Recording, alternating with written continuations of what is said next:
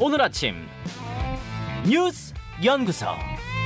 오늘 아침 뉴스의 맥을 짚어드리는 시간 뉴스 연구소. 오늘도 두 분의 연구위원 함께합니다. 씨비에스 김광일 기자, 경향신문 박순봉 기자, 어서 오십시오. 안녕하세요. 예, 첫 뉴스 뭐부터 연구할까요? 쌍방울 봐주기 논란. 쌍방울 그룹 김성태 전 회장에 대한 검찰 수사를 놓고 어, 봐주기 논란이 있나요? 그러니까 플리바게닝, 즉 면책조건부 진술제도가 우리나라에는 없잖아요. 네. 그런데 검찰이 봐주기 수사로 사실상 플리바게닝 쓰고 있다라고 민주당이 주장을 하고 있습니다. 어떤 내용입니까? 그러니까 왜 김성태 쌍방울 회장한테 국가보안법은 안 씌웠냐? 라는 게 핵심이에요. 그러니까 음. 공소장에 보면 팔백만 달러를 북한에 전달했다라고 나와 있잖아요. 네.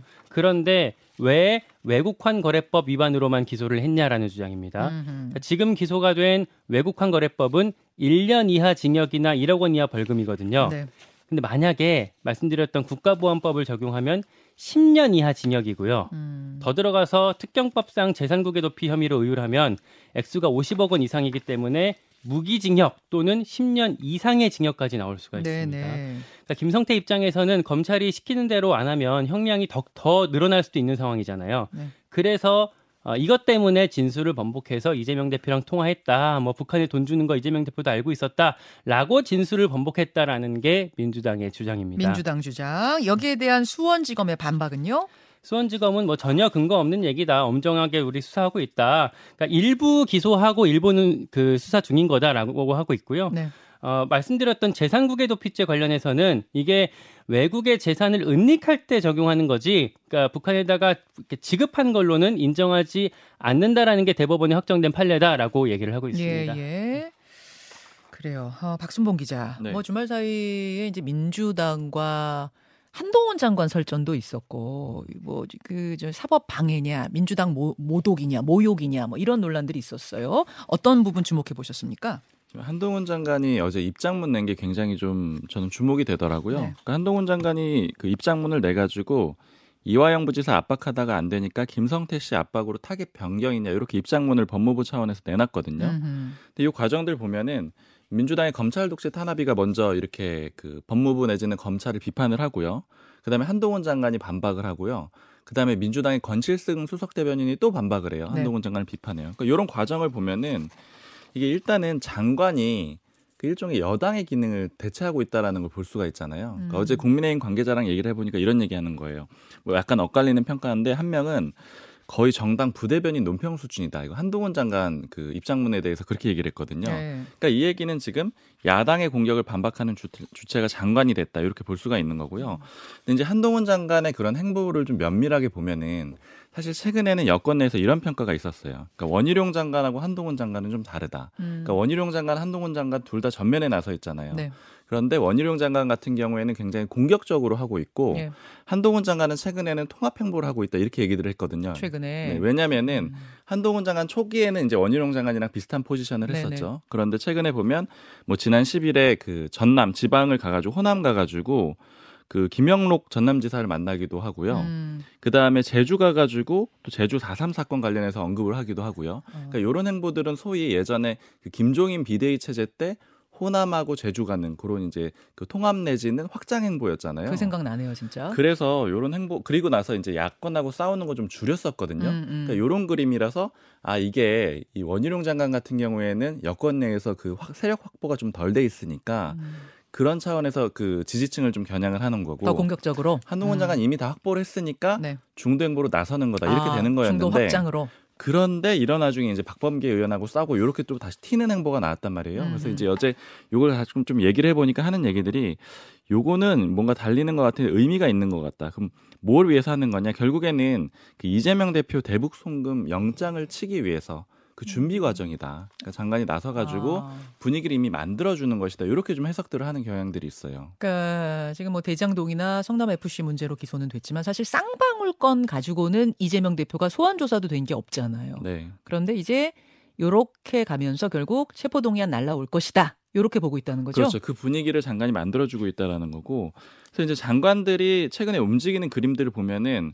뭐 용산 내지는 여권 전체적인 그림도 볼 수가 있는데, 최근에 제가 좀 인상적으로 봤던 게 박민식 장관하고 한동훈 장관이 이승만 전 대통령 굉장히 그 추켜 세우는 칭찬하는 발언들 연이어서 한 적이 있었거든요. 예, 예. 그때 또 그 여권에 물어봤습니다. 이거 왜 그런 거냐 이렇게 물어봤더니 음. 그 윤석열 대통령이 이승만 기념관 추진하는 내용이 있다 그래요. 그러니까 네. 그거 앞두고 장관들이 나서가지고 발언해주고 이런 그림들이 있었거든요. 네. 그러니까 요것도 마찬가지로 이제 이재명 대표의 그 영장 청구로 하는 중요한 일정을 앞두고 이렇게 움직이는 걸로 좀 그렇게 해석이 됩니다. 자, 오늘 뭐 이 문제는요 이 부에서 조금 더 뉴스닥에서 어, 여야 패널들 모시고 더 이야기 나눠보기로 한 가지, 하고 한 가지만 어, 덧붙이세요. 덧붙일게요.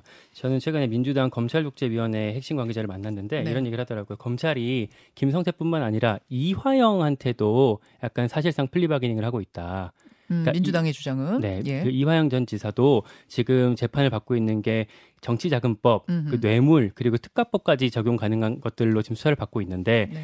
이화영 전 지사 입장에서는 정치자금법을 받아야 최소한의 형량을 가져갈 수 있는데 만약에 특가법 되면은 징역 십 년 이상이 나올 수가 있거든요. 음.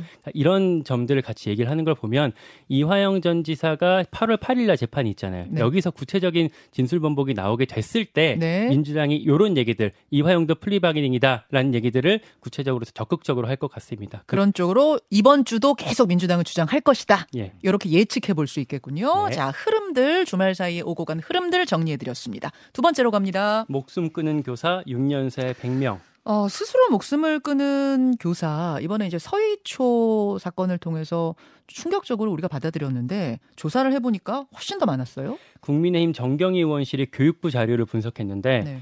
이천십팔년부터 올 상반기까지 육 년 동안 공립 초중고등학교 교원 백 명이 스스로 목숨을 끊었다고 합니다. 이 중에서 고등학교 교사가 이십팔 명, 중학교 십오 명, 음. 초등학교 교사는 무려 오십칠 명에 달했다고 합니다. 예, 물론 자살의 원인이 학교에서 벌어진 일 때문이다라고만 단정 지을 수는 없는 거라는 걸 감안해야 되긴 합니다만. 보통은 복, 복합적인 원인들이 보통은 많죠. 보통은 복합적이죠. 네. 여하튼 선생님이신데 현직 선생님들이 이렇게 많이 돌아가 이렇게 많이 스스로 목숨을 끊었다는 거는 충격적이에요. 네. 초등학교 교사가 많네요. 그러니까 그 초등학교 교사가 애초에 그 비중이 더 숫자가 많은 건 사실이에요. 네. 근데 그걸 감안하더라도 오십칠 명, 그러니까 오십칠 퍼센트라는 거는 말씀드린 교사 수 비율보다도 훨씬 높고요. 음. 얼마 전에 서이초 사건도 초등학교 교사였잖아요. 네네. 이런 걸 보면 초등학교에서 에스오에스 구조 신호가 나오고 있다라고 볼 수가 있겠고 대책이 필요하다고 할 수가 있겠습니다. 네. 주말에 집회가 또 있었는데 음. 엄청 더웠잖아요. 네. 폭염으로 십이 명 사망했다 이런 보도도 있던데 광화문 집회에 주최 측 추산 전국 교사 삼만 명이 참석했다고 합니다. 어, 그 더위에? 네. 와, 교사분들이 이렇게 집단 행동을 하는 일이 많지 않은 걸 우리가 감안해 보면 주최 측 추산 삼만 명 참석, 그 더위에. 이거 어마어마한 겁니다. 얼마나 쌓였는지 구조적으로 네. 어, 그리고 에스오에스 신호로 봐야 될 것 같습니다. 박순봉 기자는 어떤 점에 주목하셨어요? 일단 첫 번째는 그 공립학교만 조사를 했다라는 점에 또 주목을 해봐야 될 것 같아요. 음. 그러니까 이 자료 자체는 교육부에서 받았기 때문에 공립학교만 조사를 한 거라서 실제 이제 사립학교까지 추가하게 되면 물론 뭐 수치를 확인할 수는 아직 없지만 훨씬 더 많을 걸로 추정이 된다라는 거고요. 네. 그리고 이제 숫자가 꾸준히 늘어났다라는 거예요. 음. 그러니까 이제 아까 초등학교 그 교사의 자살 비중이 오십칠 퍼센트라고 말씀해 주셨는데 네. 그 초등학교 교사의 비중 자체가 그러니까 전체에서 차지하는 비중이 사십사 퍼센트거든요. 음. 그러니까 그렇게 단순 비교하면 십삼 퍼센트 포인트 정도 더 높은 수치가 나타났다라는 거, 음. 그 주목을 해봐야 되고, 그 다음에 이 학교, 학교별로 보면은 이 숫자를 좀 이렇게 추이가 있거든요. 이천십팔 년부터 이천십삼 년 초까지, 그러니까 상반기까지 받아놓은 자료인데 네. 중학교나 고등학교는 숫자가 올라갔다라고 보긴 좀 어려워요. 그러니까 음. 예를 들자면 중학교는 이천십구 년에 두 명, 뭐 이십 년에 두 명, 그다음에 이천이십이 년에는 세 명, 뭐 이런 식으로 아주 뭐 한 명 차이 정도밖에 안 나거든요. 음. 고등학교는 오히려 이천십팔 년에 일곱 명이었는데 뭐 작년에는 네 명 이렇게 좀 줄어들기도 했고요. 그런데 예, 예. 초등학교는 꾸준히 늘어났습니다. 그러네요. 그러니까 이천십팔 년에 일곱 명이었고 그다음에 이천이십일 년에 십육 명 이런 식으로 좀 숫자가 그래도 이 상승하는 많아지는 음. 그런 경향이 있었다라는 거고요. 그래서 이제 이 자료 자체를 아까 말씀해 주신 대로 인과관계로는 볼 수는 없는데 지표 중에 하나로 봐야 되고, 그다음에 최근에 전 그 교직원 노동조합 공개한 자료 같은 거 보면은요. 네. 이 만 한 오천 명 대상으로 설문조사를 했는데 네. 이런 이제 학교 학부모의 악성 민원 요거를 그 혼자서 감당해야 됐다, 도움을 못 받았다, 이게 한 삼십 퍼센트 정도 되더라고요. 음. 그러니까 이제 이런 여기저기서 수치들이 좀 아까 김광일 기자 얘기한 대로 좀 이렇게 비명을 지르는 것처럼 조금 조금씩 수치가 나오고 있다, 이런 것들 좀 주목을 해봐야 될 것 같습니다. 자살한 교사의 숫자가 초등학교에서 압도적으로 많았다, 요것을 떠나서 초등 떠나서 보더라도 초등학교 교사분들의 하소연이 월등히 높아요. 네. 그럼 왜 그럴까 좀 곰곰이 생각해보면 일단 학부모들 중에 유치원에서 아이를 보내고 나서 유치원과 같은 케어를 선생님에게 바라는 경우가 많다. 음. 이런 이야기를 인터뷰 통해서 하시더라고요. 맞아요. 또 하나는 중학교, 고등학교에 가면 생활기록부라는 게 굉장히 중요합니다. 특히 고등학교에서의 생활기록부는 대학 입시와 연결이 되죠. 그거 누가 쓰느냐? 선생님들이 쓰세요. 담임선생님들이 쓰세요. 그렇기 때문에 학부모가 초등학교보다 훨씬 더 선생님에 대한 예의도 갖추고, 뭐랄까요, 갑의 위치에서 그 진상, 갑질 이런 걸 할 가능성이 좀 더 줄어든다는 거죠. 음. 따라서 초등학교 선생님들의 고통이 더 심하다, 이런 분석이 있더군요. 맞아요. 그리고 저도 그 현직 고, 교사랑 이 문제 때문에 한번 얘기해 본 적이 있었는데 네. 그 초등학교 일, 이 학년이 일종의 좀 과도기라는 그런 얘기를 하더라고요. 음. 그러니까 이제 그 영유아들이 봤던 그 케어보다는 갑자기 학생 숫자가 확 늘어나는데 네. 아이들이 그렇다고 해서 뭐 일, 이 년 사이에 갑자기 더 훨씬 성장하는 건 아니잖아요. 아, 나 이제 학교 왔으니까 나 의젓해져야지 이럴 음. 수인 걸 기대하는 네, 건 어렵죠. 그런데 선생님의 숫자는 훨씬 적다 보니까 네. 거기서부터 좀 괴리가 발생해가지고 어려운 점도 있다. 음. 그러니까 뭐 그런 얘기도 들었습니다. 그러니까 이게 교사 역량 키워라, 혹은 학부모들이 빨리 바뀌어라, 이렇게 뭐 요구도 해야겠지만 그보다 앞선 건 시스템적인 문제인 음, 것 같아요. 시스템적으로 문제. 도와줄 건 뭔가에 대한 진지한 논의가 좀 필요하지 않은가. 네. 이런 생각 듭니다. 다음으로 갑니다. 정치권도 휴가. 지금 한참 휴가철이에요. 네. 금요일에 제가 퇴근하는데 도로가 꽉 막혔더라고요. 음, 평소보다. 맞아요. 왜 그런가 봤더니 강원도로 가는 분들, 음.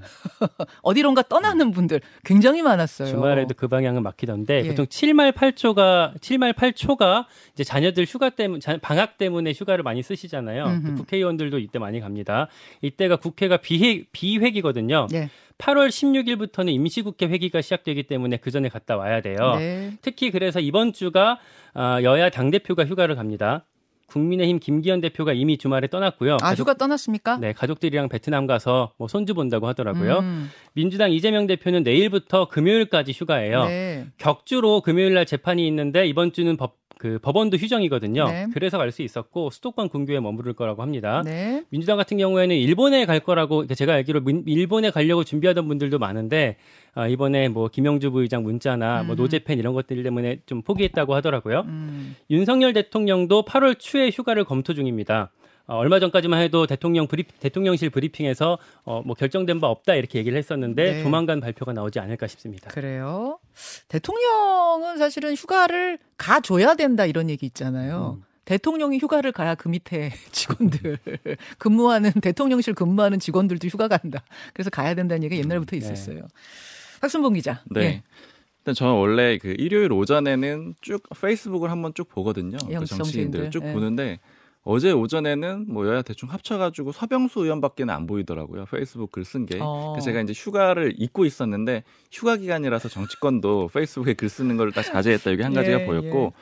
두 번째로 좀 주목이 되는 거는 이번에 이제 대통령실의 대응이에요. 음. 윤석열 대통령의 휴가에 대해서 지금 확정이 안 됐거든요. 네. 공지도 안 나왔습니다. 네. 근데 지금 이제 언론 기사들 보면은 참모가 건의할 거다, 이제 이번 주 초에 가시라고 건의할 거다, 이런 식의 기사가 나왔잖아요. 음. 이건 뭐냐면은 이건 대통령의 뜻 없이 이런 기사를 흘리긴 좀 어렵겠죠. 아. 그러니까 이 얘기는 뭐냐면 예전에 정순신 국가수사본부장 네. 그 임명했다가 낙마한 이후로 이동관 방통위원장은 그 전에 꾸준히 이제 알렸잖아요. 그러니까 이런 사람 기용을 할 거다라는 거. 이른바 내정설. 맞습니다. 예. 비슷한 것 같아요. 그러니까 이제 작년에는 원래 어떻게 돼 있었냐면은 기자들한테 이렇게 아예 공지를 했습니다. 일일부터 오일까지 국정 운영 구상을 할 거다. 이렇게 공지를 하고 윤 대통령 바로 휴가를 갔었거든요. 아, 예, 예. 근데 그리고 나서 여러 가지 문제점들이 생겼었어요. 뭐 예를 들자면은 그때 이제 그 낸시 펠로시 하원 의장이 왔었죠. 음, 음. 그 왔었는데 뭐 휴가 기간에서 음. 못 만나고 이런 아, 논란이 있었고 아, 예, 예. 그때 지지율도 이십 퍼센트대를 기록을 했었거든요. 예. 그러니까 이런 여러 가지 문제들이 겹치다 보니까 음. 이번에 휴가 가는 거 좀 쉽지 않은 거죠. 쉽지 않다 보니까 음. 미리 분위기를 좀 보겠다. 그러니까 음. 이런 측면이 좀 한 가지가 음. 보입니다. 아, 국민들이 아, 대통령 무슨 휴가 이런 분위기가 조성되면은 뭐 안 가도 되는 거니까, 안 갈 수도 있는 거니까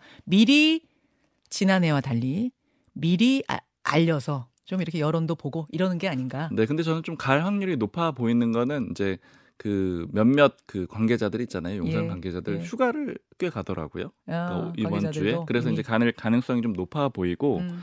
그리고 다음에 이제 책 관련해서 이재명 대표 같은 경우에는 예를 들자면은 그 문재인 전 대통령이 추천해준 그런 책을 보고 이러는 거잖아요. 그렇게 썼죠. 네. 보겠다고. 그런데 요거 이제 정치권에서 좀 나오는 얘기는 제가 그냥 좀 개인적으로 좀 인상적이었는데 아, 그런 책 말고 그냥 뭐 배터리 관련된 책이 있는다. 이런 게 혹시 맞지 않느냐. 주식책? 아, 그러니까 주식이라기보다는 아, 미래산업. 경제책. 네, 미래산업이 있는 게 맞지 않느냐. 약간 네. 그런 얘기를 했는데 그것도 좀 인상적이었습니다. 여기까지 두 분 수고하셨습니다. 고맙습니다. 고맙습니다. 김현정의 뉴스쇼는 시청자 여러분의 참여를 기다립니다. 구독과 좋아요, 댓글 잊지 않으셨죠? 알림 설정을 해두시면 평일 아침 일곱 시 이십 분 실시간 라이브도 참여하실 수 있습니다.